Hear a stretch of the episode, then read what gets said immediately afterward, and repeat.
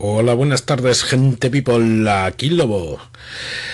Pues eh, me apetece un montón grabar eh, dos cosas. Uno, eh, un segmento largo sobre el tema del tiempo y la gestión del tiempo y el valor del tiempo. Pero ahora es que me ha atacado los puñeteros nervios de una forma, vamos, casi me transformo en Hulk escuchar eh, en la Villavesa, en el autobús urbano, mientras venía para casa, eh, Onda Cero, a Julia en la Onda, con Elisa Beni, eh, Rosa Díez y no sé qué otro individuo, hablar sobre mm, la economía 2.0 de los capitalistas, em, como han dicho, em, salvajes o algo así.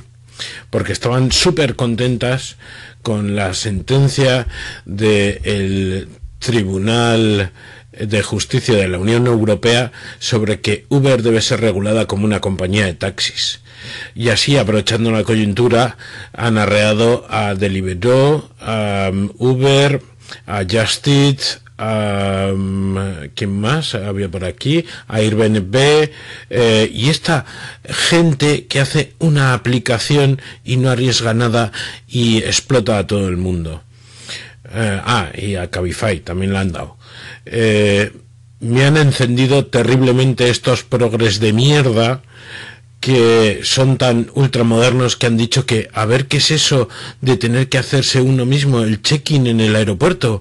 Van a tener que aprender a mm, poner un código en una máquina y poner una pegatina en su maleta y que había allí una persona que les estaba enseñando y fíjate qué pobre persona que les estaba enseñando a ellos a hacer su trabajo para que luego a él lo despidan porque seguro que él cobra un sueldo a final de mes eh, esta gente de qué puto planeta vive. De verdad, estoy pero súper mega cabreado con esta mierda de periodistas. Bueno, eso. En fin, eh, que mm, voy a intentar encontrar el audio entero de esta cosa de Julia Ortero y mm, voy a desgranarlo punto por punto porque es que no tenía desperdicio alguno, de verdad, o por lo menos desde mi punto de vista. Eh, progres de mierda que al parecer mm, son favorables para que vivamos en el siglo XIX o algo así, o incluso si me apuras mucho, ¿para qué tenemos tractores cuando puede haber gente con una azada que cabe el trigo y así tienen trabajo? Eso sí, ellos lo pagan, ¿eh?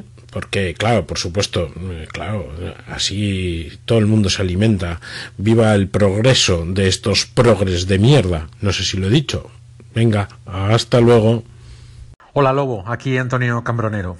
Entiendo tu cabreo perfectamente.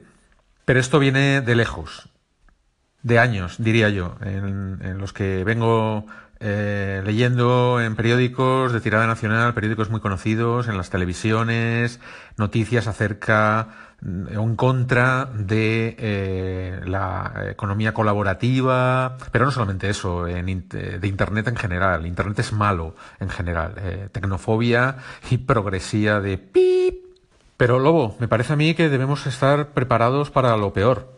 El fin de la neutralidad en la red y, todo eso. Es posible que tus hijos no vean eh, un Internet como el que nosotros eh, conocemos cuando sean mayores. En Europa hay mucho mandatario que está en contra de la modernidad. Y no hablemos eh, del señor Trump. Un abrazo, Lobo. Hola Lobo, aquí estoy Bueno, vamos a ver, lo de Uber, yo el titular que he escuchado no es que la Unión Europea ya, o la noticia un poco, la entradilla que he dicho, no es que la Unión Europea haya dicho que Uber es una compañía de que es una compañía de transporte, que es, distinto. Y es que efectivamente, para mí, aunque se base a través de un servicio que prestan eh, autónomos, efectivamente una compañía de transporte y como tal debe estar regulada con las condiciones de cualquier compañía de transporte el tema de viajeros, seguros, etcétera, no sé, a mí me parece normal.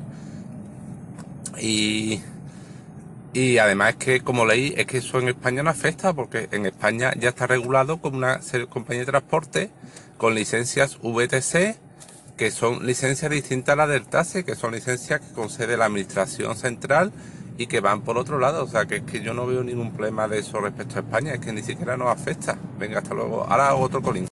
Y luego, luego que aticen a todas esas compañías, oye, pues yo veo normal que le aticen, es decir, de una compañía tradicional hasta ahora tenías que tener gente en nómina, tenías que tener eh, gente dada de alta, sus contratos, su seguridad social, poner un capital, una inversión, arriesgar, eh, tener un plan de negocio, tener pero en cambio estas compañías, oye, que por mí que consiga trabajo por, gracias a ellas y tengo un dinero y tengo un ingreso, me parece estupendo. Yo no voy a decir a nadie que debe trabajar, que no debe trabajar, pero sí es cierto es que para ellas riesgo cero, es decir, ellos ponen la infraestructura mínima y te dicen tú date de alta como autónomo, trabaja tantas horas para nosotros y nosotros no tenemos ningún compromiso, que nos va bien, trabajará tantas horas, que no va como el culo, nos trabajará cero horas y no tendrá ningún ingreso.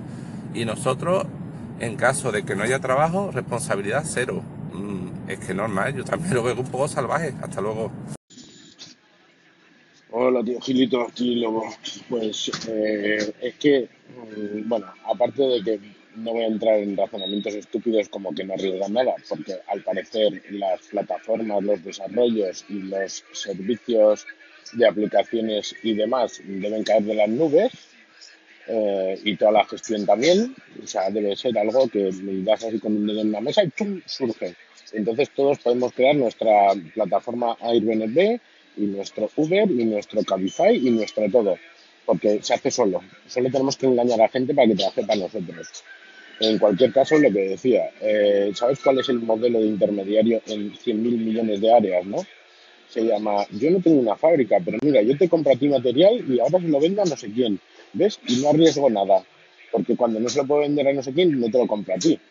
Eh, o sea, mm, por favor, esos razonamientos no van a ningún sitio. Es estúpido. Eh, mm, venga, las agencias de viajes son unos mm, malditos bastardos también. Porque, claro, ellos no ponen hoteles. Ellos simplemente se aprovechan de ese pobre empresario que pone un hotel. Y entonces, si viene la gente a comprarles, claro, fíjate, ¿eh? Claro, como no van a ir a tu, hotel de la República Dominicana a comprarte la habitación, vienen a mi tienda de agencia de viajes y entonces yo me aprovecho y no arriesgo nada porque yo no he construido el hotel. Y si vienen clientes, bien. Y si no vienen clientes, pues mira, si te quedas sin gente en tu hotel, búscate la vida. O sea, que es estúpido. O sea, esos razonamientos no tienen ni pies ni cabeza. Venga, hasta luego. Buenas, Gabriel, aquí Diosito. Es que lo de las ondas al que piense que puedan ser malas es algo tan simple como decirle, tú sabes lo que es la radio y o la televisión, son ondas electromagnéticas de distinta potencia, intensidad de modulación a las ondas de las señales wifi.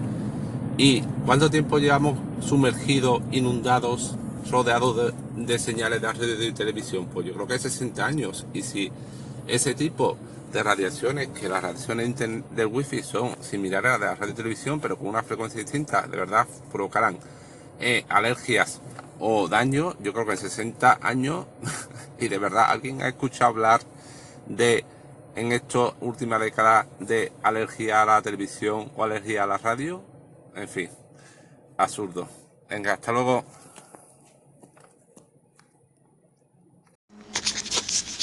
Hola Lobo, soy Sancha de Ya Te Digo. Mira, eh, siento tu dolor, muchacho. Eh, respecto al tema de los, las, las periodistas y los progres. Yo tengo un guion medio preparado para un podcast que lo iba a titular El Manual del Progresista, que va de la plaga, la epidemia, que sufrimos de los bienpensantes eh, moralmente superiores al resto de la humanidad que pululan y pueblan ahora mismo el mundo en crecimiento exponencial. Y bueno, ahí explico un poco motivos y cosas y demás. Ya, ya os haré saber cuando lo publique, tardaré. Tardaré un poco porque lo tengo medio escrito desde hace mucho tiempo, pero quiero hay muchas ideas vertidas allí, quiero organizarlas correctamente.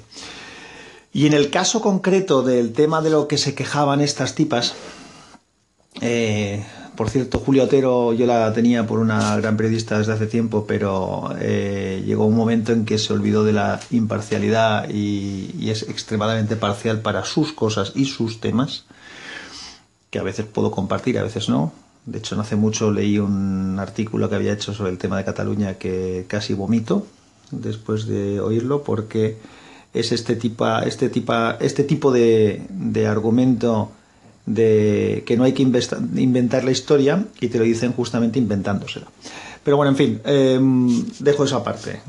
Que lo que yo comparto es, ya lo hablamos el día que me quejé de la huelga de taxis en Madrid, es decir, que lo que sí que comparto es que hay algunas eh, empresas y algunos servicios, algunas cosas que deben de, de, estar regulados a nivel impositivo igual que está el resto de negocios del mundo y el resto de seres humanos que vivimos y pagamos impuestos y demás. Esto yo creo que sí que debe de ser así. Pero ir en contra del progreso me parece una subnormalidad supina y profunda. A ver, eh, Lobo, mmm, cada negocio mmm, tiene su modelo. El de una agencia vieja, efectivamente, el modelo de funcionar es como dice y no se puede cambiar el modelo de una fábrica es como se dice y, no se puede cambiar, funciona así. Pero si tú, por ejemplo, eres una empresa que eh, ofrece o, o, hace posible un servicio de transporte, puedes elegir dos modelos. El modelo, tienes tus trabajadores en plantilla a los que le da una cierta estabilidad, una cierta seguridad, una cierta mmm, cosa, o tienes que es un modelo que, que era hasta ahora y tienes el modelo nuevo de tú tienes autónomos que trabajan cuando pueden cuando hay trabajo trabajarán, cuando no hay trabajo no trabajarán. Y que el segundo modelo eh, tiene progreso y da de esto, sí, pero que no es más, que más salvaje, está claro, es decir, mm, ofrece eh, mm, da lugar a más precariedad, es que, que sea mejor o o no sé, pero así. Hola Jesús, ¿te das cuenta de que estás describiendo perfectamente la situación de los taxistas con esa situación precaria con todavía más divertida, aparte de pagar una licencia por 100.000 euros. ¿Eh? Entonces, mm, exactamente cuál es la diferencia eh, con los taxistas.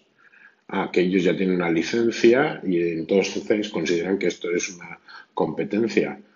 Porque yo aquí, al menos, la mayor parte de los taxistas que yo conozco que me suenan son autónomos y trabajan cuando pueden y cuando no pueden, pues no trabajan.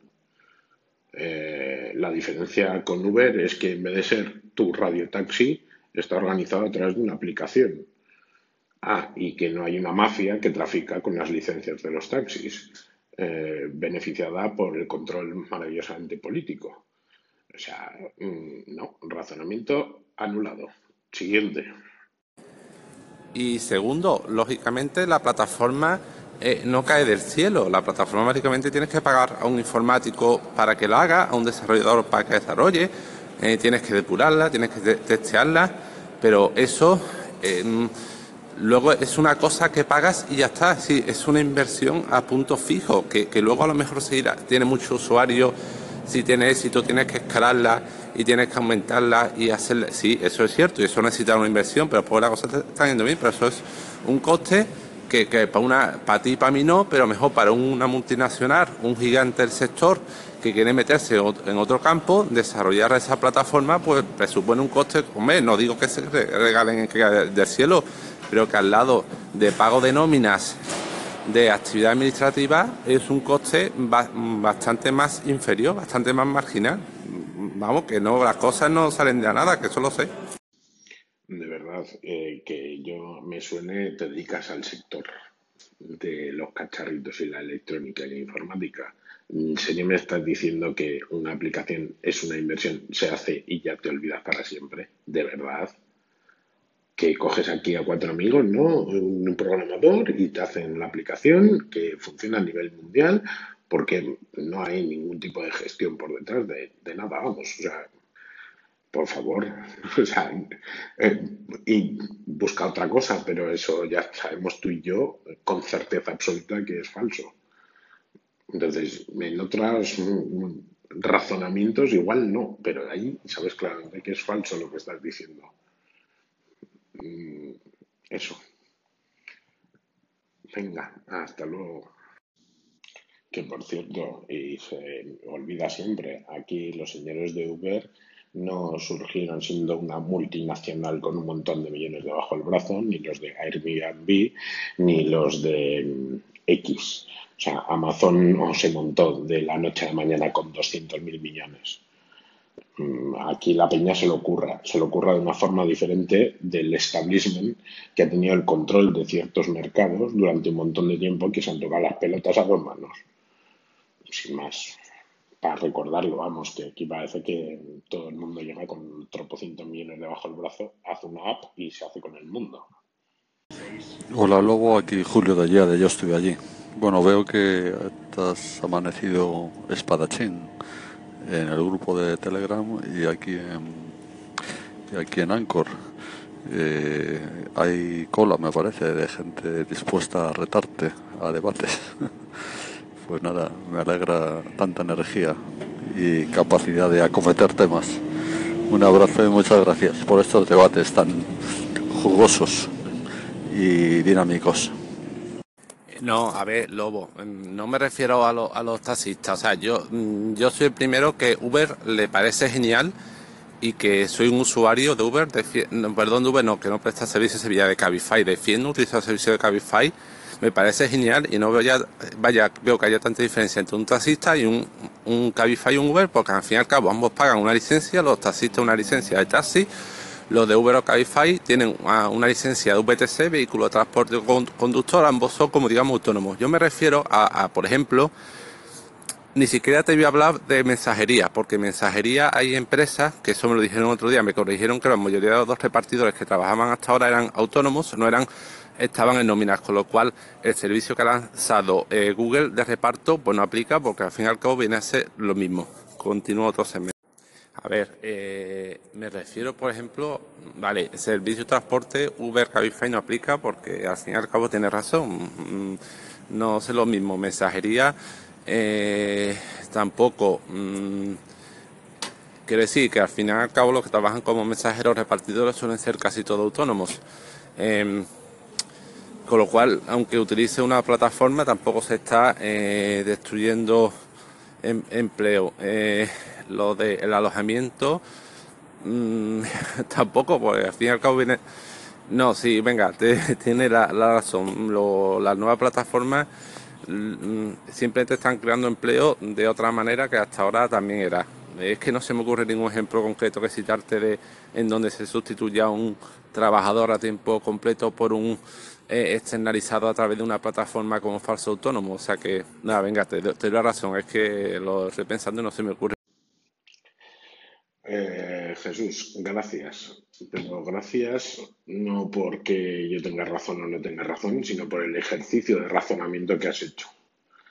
Que me alegra un mogollón. Y además ya sabes que coincido contigo en el, bueno, creo que casi todos coincidimos por aquí, casi en el 90% de las cosas.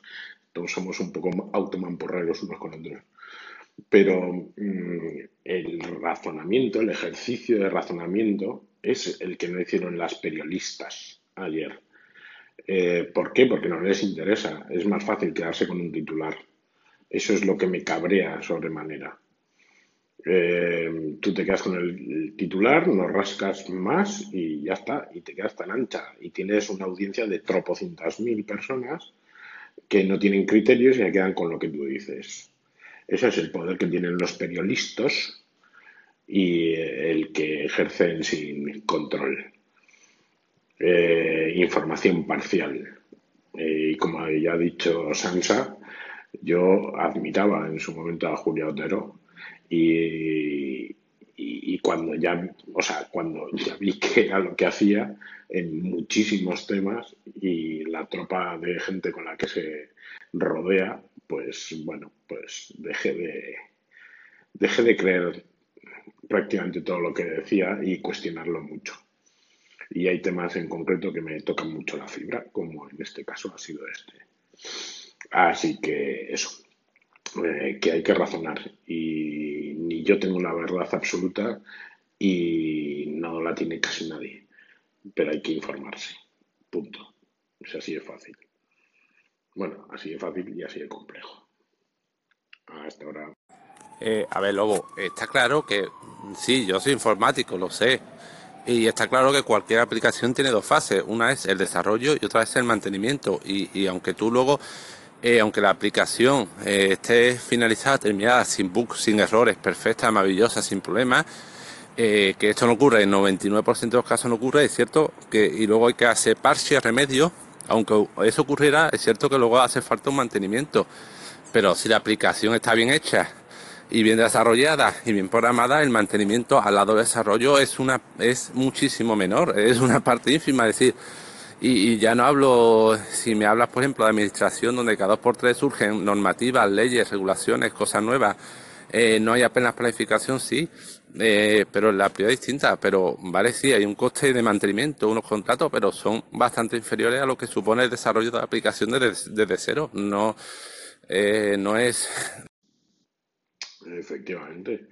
Eh, pero eso se llama, yo hago un juego, lo meto en un CD y, me olvido para el resto de mis días. La realidad es que el mundo evoluciona y en la tecnología cada día más y todos los días. Y si no quieres quedarte colgado como un pepino, tienes que actualizar permanentemente porque el mundo te arrastra a ello.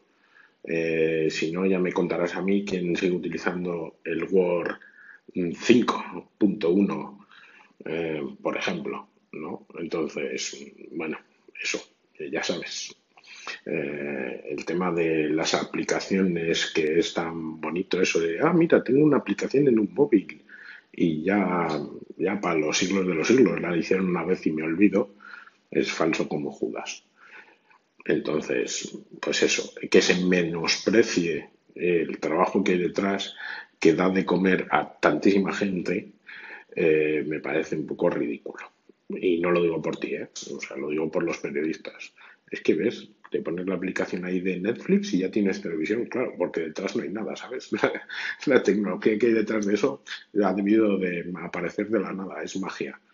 O me pongo la aplicación de Amazon, o yo qué sé. O sea, es ridículo los razonamientos. Una cosa es que para ti, usuario, sea estúpidamente fácil usarlo.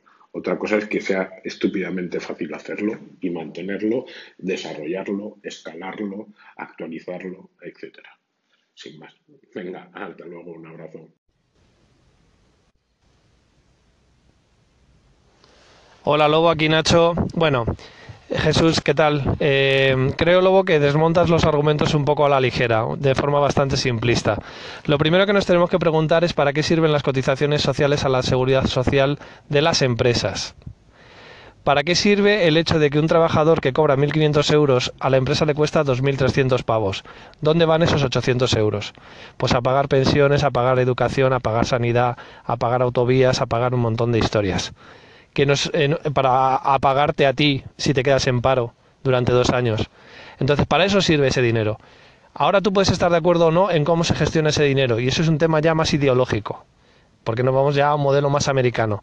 ¿Cuál es el modelo americano? Que tú, que tienes tu nómina, tu nómina y estás tan calentito, te lo pagues tú todo. Es decir, no me quitéis esos 800 euros, que ya me lo pago yo. Ya me elijo yo mi sanidad. Eh,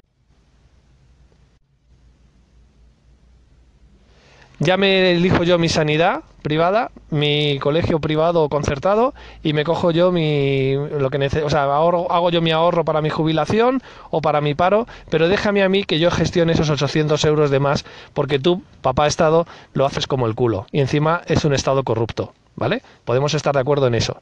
Pero es un tema ideológico, es decir, ¿tú qué prefieres? ¿Cuál, cuál, cuál es el modelo que tú quieres? Porque, bueno, luego no sé a qué te dedicas exactamente, creo que es tema de informática, no sé si haces aplicaciones o temas de, de gestión para clientes, pero imagínate que llega el Uber de tu sector y vosotros sois cinco trabajadores que cobráis 1.500 euros cada uno con esos 800 euros de cotización social que a ti te va a dar un derecho futuro a recibir determinadas prestaciones y desde luego contribuye a las prestaciones de todos, al mantenimiento de un sistema para todos, ¿vale? Llega el Uber de, turno de tu sector y, bueno, ahora sigo en el siguiente y lo voy a empalmar como hace... Este Uber de tu sector eh, pone en contacto a clientes con eh, informáticos freelance para que les hagan sus aplicaciones o sus plataformas o sus proyectos. Lo primero que se ahorra esta empresa que compite con la tuya es el edificio, la luz, el agua, todo eso. no lo tiene, con lo cual ya es mucho más competitiva. Y luego por otro lado, 800 multiplicado por los 5 trabajadores, 8 por 5, 40, 4.000 pavos al mes, menos competitiva es tu empresa de entrada en cotizaciones sociales, en cotizaciones sociales que esta empresa que acaba de surgir. Con lo cual estás jodido, porque encima tus 1.500 euros seguro que es mucho más que lo que va a ganar el freelance desde su casa ese freelance está contribuyendo con una puta mierda al, sistema común de, de, pensiones y todo lo demás, porque son 50 euros o 250 euros o 270, que no da para mucho. Desde luego da mucho menos que los 800 que se pagan por ti. Y así todo. Chao. Bueno, por rematar mi argumento, eh, simplemente que para mí consumir es votar. Es decir, cuando realizamos una acción de consumo y sabemos que esa empresa eh, es una empresa totalmente precaria, que no contribuye a la sociedad, que paga impuestos en otro país, que se escaquea, que engaña, que hace que se forren sus jefes y que sus trabajadores se mueran de hambre y sean eh, gente con trabajo pero extremadamente pobre, eh, nosotros como consumidores tenemos la última palabra y nuestro poder de transformación como, transformación como consumidores es brutal. Lo mismo digo esto, que yo no estoy dispuesto a pagar dinero por el servicio que no me dan. O sea que hay que espabilar, pero sin perder de vista la perspectiva. Un abrazo, chao. Eh, hola, eh, Lobo. Eh, Nacho, creo que no es comparable decir, a ver, el modelo Uber no es es que el modelo Uber en taxi es lo mismo que había antes, quiero decir, porque la única diferencia entre un taxista y un Uber o un Cabify, que aquí en Sevilla soy Cabify, es el tipo de licencia. Uno tiene licencia de taxi, otro tiene licencia VTC, vehículo de eh, turismo con, conductor. Y, y, no vale decirme que es que antes los taxistas eran dueños de su destino, porque los taxistas eran autónomos eh, y ahora Vale, y ahora los de Uber Cabify trabajan por una empresa como autónomos, pero es que antes también había gente que trabajaba para taxistas, es decir, gente que, llevaba un taxi que no era suyo, pero el taxista, el dueño de la licencia, decía, mira, trabajame tantos días y me da la pasta. Con lo cual ahora, en vez de trabajar para ese taxista, trabajan por una empresa, yo no veo tanta diferencia. Eso por un lado. Y luego, por otro lado, es que hay sectores donde el modelo web o Cabify no se puede aplicar, es imposible. Y desde la informática, te lo digo yo que soy informático, no es posible. O sea, es posible y ya existe, si ya existen proyectos pequeñitos, gente que trabaja como freelancer, como autónomo, donde la empresa tal busca una persona que le haga mm, una empresa, o una empresa, donde una empresa temporal pone contacto a un freelancer con una empresa que quiere un proyectito pequeño que se puede desarrollar entre una persona o dos. Vale, eso ya existe. Pero proyectos grandes es imposible. Si un proyecto grande con gran mantenimiento, tú no puedes contratar 100 o, 50 freelancers como autónomos y que hagan el proyecto y todo. Eso es imposible, te lo digo yo, soy informático. Eso tienes que ser una empresa donde todos los informáticos estén juntos, trabajen en el mismo sitio. Eh, y, estén en contacto unos con otros y haya una interacción, un desarrollo y una coordinación conjunta. Es que eso, por ejemplo, que has dicho no, no es real. Hola Lobo, hola Nacho, hola tío Gilito. Siguiendo con lo que dice Nacho, ya bueno, ¿vale? Porque toda mi familia menos yo son autónomos y cotizando esa mierda que cotizan, eh, tienen derecho a la pensión mínima, que es igual de mierda y que te quedas en la puta calle, ¿no? Y como eres jubilado, te mueres de hambre, ¿vale? O sea, y luego está que, pues, eh, no todos los autónomos tienen derecho a baja por enfermedad, em, no está obligado a que un cliente cuando un autónomo no va a trabajar le tenga que seguir pagando. O sea, ahí hay muchas cosas y nos estamos desviando un poquito del tema, ¿vale? Cualquier aplicación que está en el mercado se tiene que estar renovando constantemente y sin parar, sin dejar de trabajar en ella ni un solo día, porque si no, se muere. Se muere porque cambian los teléfonos, porque cambian los, los usuarios, porque cambian las leyes y porque cambia todo. Y ahora os hago otra llamada. Cosas por las que tiene que cambiar una aplicación, porque es que la aplicación no es lo que tenemos en el móvil. La aplicación es lo que está en el data center y que es lo que hace que eso que tú tienes en el móvil haga cosas, ¿vale? Cuando tú eh, programas una aplicación que te lo hace, es que, es que la frase manda cojones se lo tiene que hacer un informático, ¿no? Bueno, pues cuando eh, tú tienes éxito, que es para lo que sacas la aplicación, para tener éxito, y empieza a crecer, eh, eso tiene que escalar, ¿vale? Y es, la aplicación tiene que funcionar bien para un usuario que para mil millones de usuarios, ¿vale? Facebook es más sencillo que el mecanismo de un chupete y no ha dejado de crecer desde que nació. Y no han dejado de trabajar y de contratar gente y de cambiar y de colocar unas cosas para adelante, otras para atrás, meter más funcionalidades porque todo cambia. O sea, esto no es yo me instalo una aplicación una vez y ya está todo hecho. Y es que no es, es que no se puede tener menos razón. Y luego está que los periodistas también eh, ahora pues aprenden una palabra y dicen, ah, es que ahora todo está en la nube. Y son tan burros que lo interpretan como diciendo, ahora es, tan, es todo mucho más fácil hacer una aplicación lo hace cualquiera con su cuñado informático y es que para en absolutamente para nada. O sea, las aplicaciones no tienen dos fases ya. Las aplicaciones tienen lo que se conoce como integración continua y desarrollo continuo y mejora continua. Es continuo ya. Ya no hay una versión de te vamos a ir actualizando las cosas, ¿vale? O sea, el, el Office, o sea, no, no pensemos en el Office. ¿Por qué versión va Facebook? ¿Alguien lo sabe? Nadie lo sabe. Y no hablo de la aplicación de Android, hablo de Facebook como plataforma. Nos olvidamos de que detrás de esas aplicaciones hay una plataforma que cambia cada día. Eh, o sea, tenemos que ser un poquito más conscientes. Saludo. Ah, sí, y luego decimos, ah, porque cuando llegue el Uber, el Uber de tu sector, el Uber del, de nuestro sector ya llegó, se llaman empresas de trabajo temporal. Y es exactamente lo que habéis dicho como la empresa que te coloca gente sin ningún, cero riesgo, que no sé qué, que no se ahorran el edificio, la luz y tal y no sé qué. O sea, una empresa de trabajo temporal es una secretaria que te asigna un proyecto y que si el, el cliente paga, te paga a ti. Y si no te, el cliente no paga, te vas a tu casa. Y eso es lo que ha pasado siempre, ¿vale? Y los autónomos y las empresas de colocación de autónomos, las carniceras, ya han llegado, ya están aquí. O sea, es que el que llegue el Uber de tu sector, si por ejemplo se lo dices a Lobo, me lo dices a mí, pues lo primero que te digo es que es el modelo que tiene Uber ahora viene de las cárnicas informáticas. Pues que tal cual.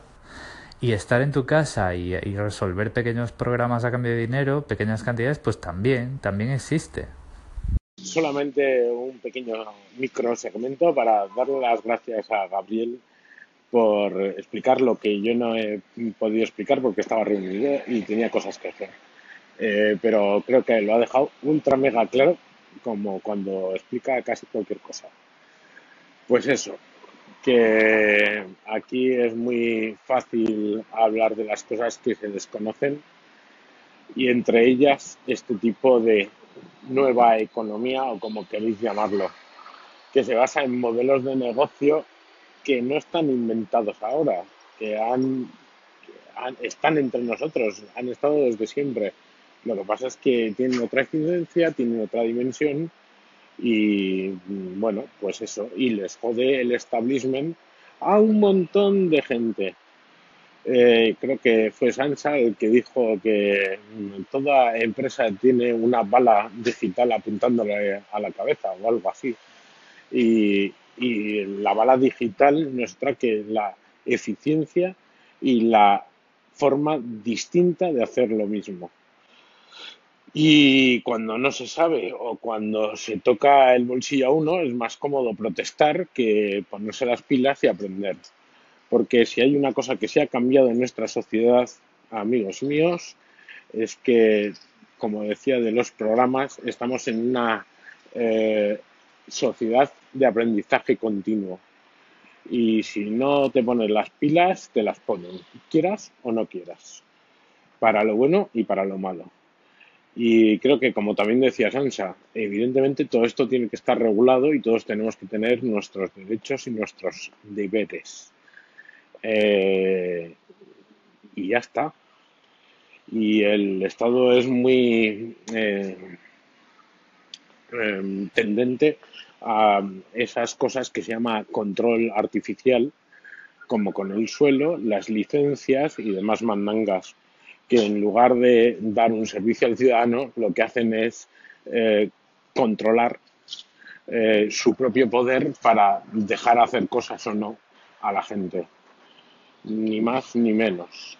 Aquí en mi ciudad es muy divertido ver cómo hay una cosa que es eh, un, un evento anual internacionalmente conocido como son los Sanfermines, en los cuales eh, el alquilar el espacio, los metros cuadrados de tu balcón en una determinada calle por la que pasan unos toros debajo, eh, se ha convertido en un negocio por la oferta y la demanda.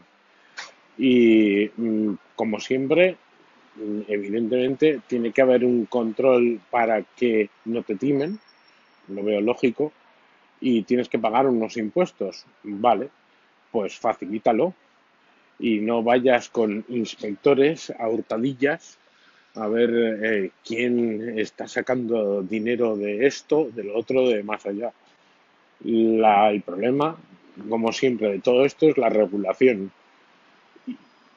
Mm, lo dicho, eh, cuando un Estado es un ser inmóvil y la sociedad corre más que él, generalmente se crean este tipo de cosas cuando mm, enfrentas a gente que no se quiere mover y que tiene establecido su terrenito de poder, de ingresos, de conocimiento, de como quieras llamarlo, y llega una ola tremenda de cambio a la cual no está dispuesta a subirse.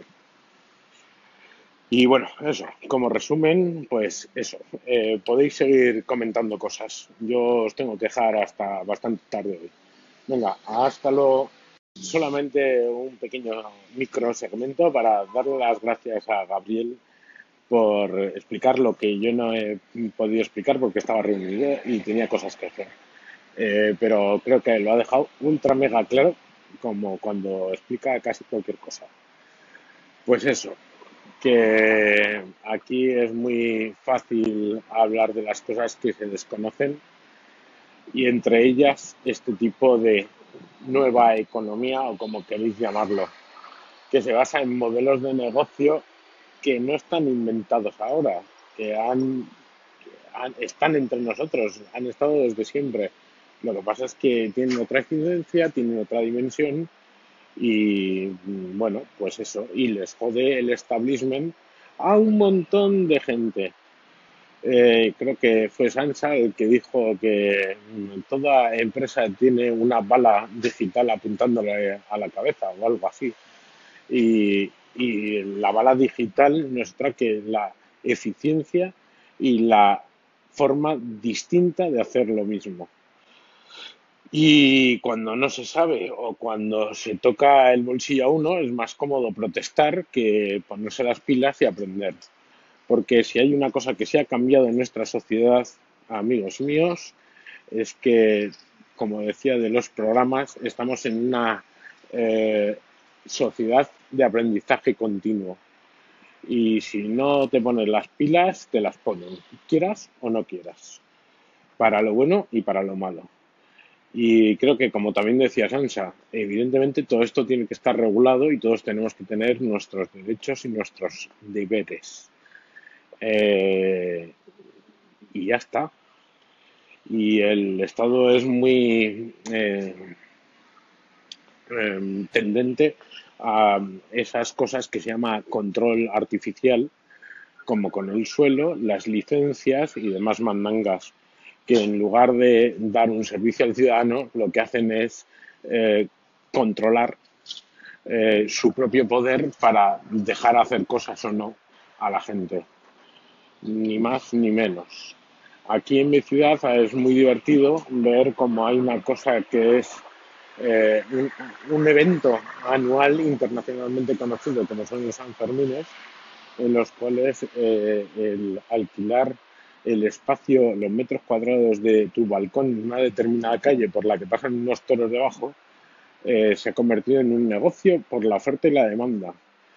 Y mm, como siempre, evidentemente, tiene que haber un control para que no te timen, lo veo lógico, y tienes que pagar unos impuestos. Vale, pues facilítalo y no vayas con inspectores a hurtadillas a ver eh, quién está sacando dinero de esto, de lo otro, de más allá.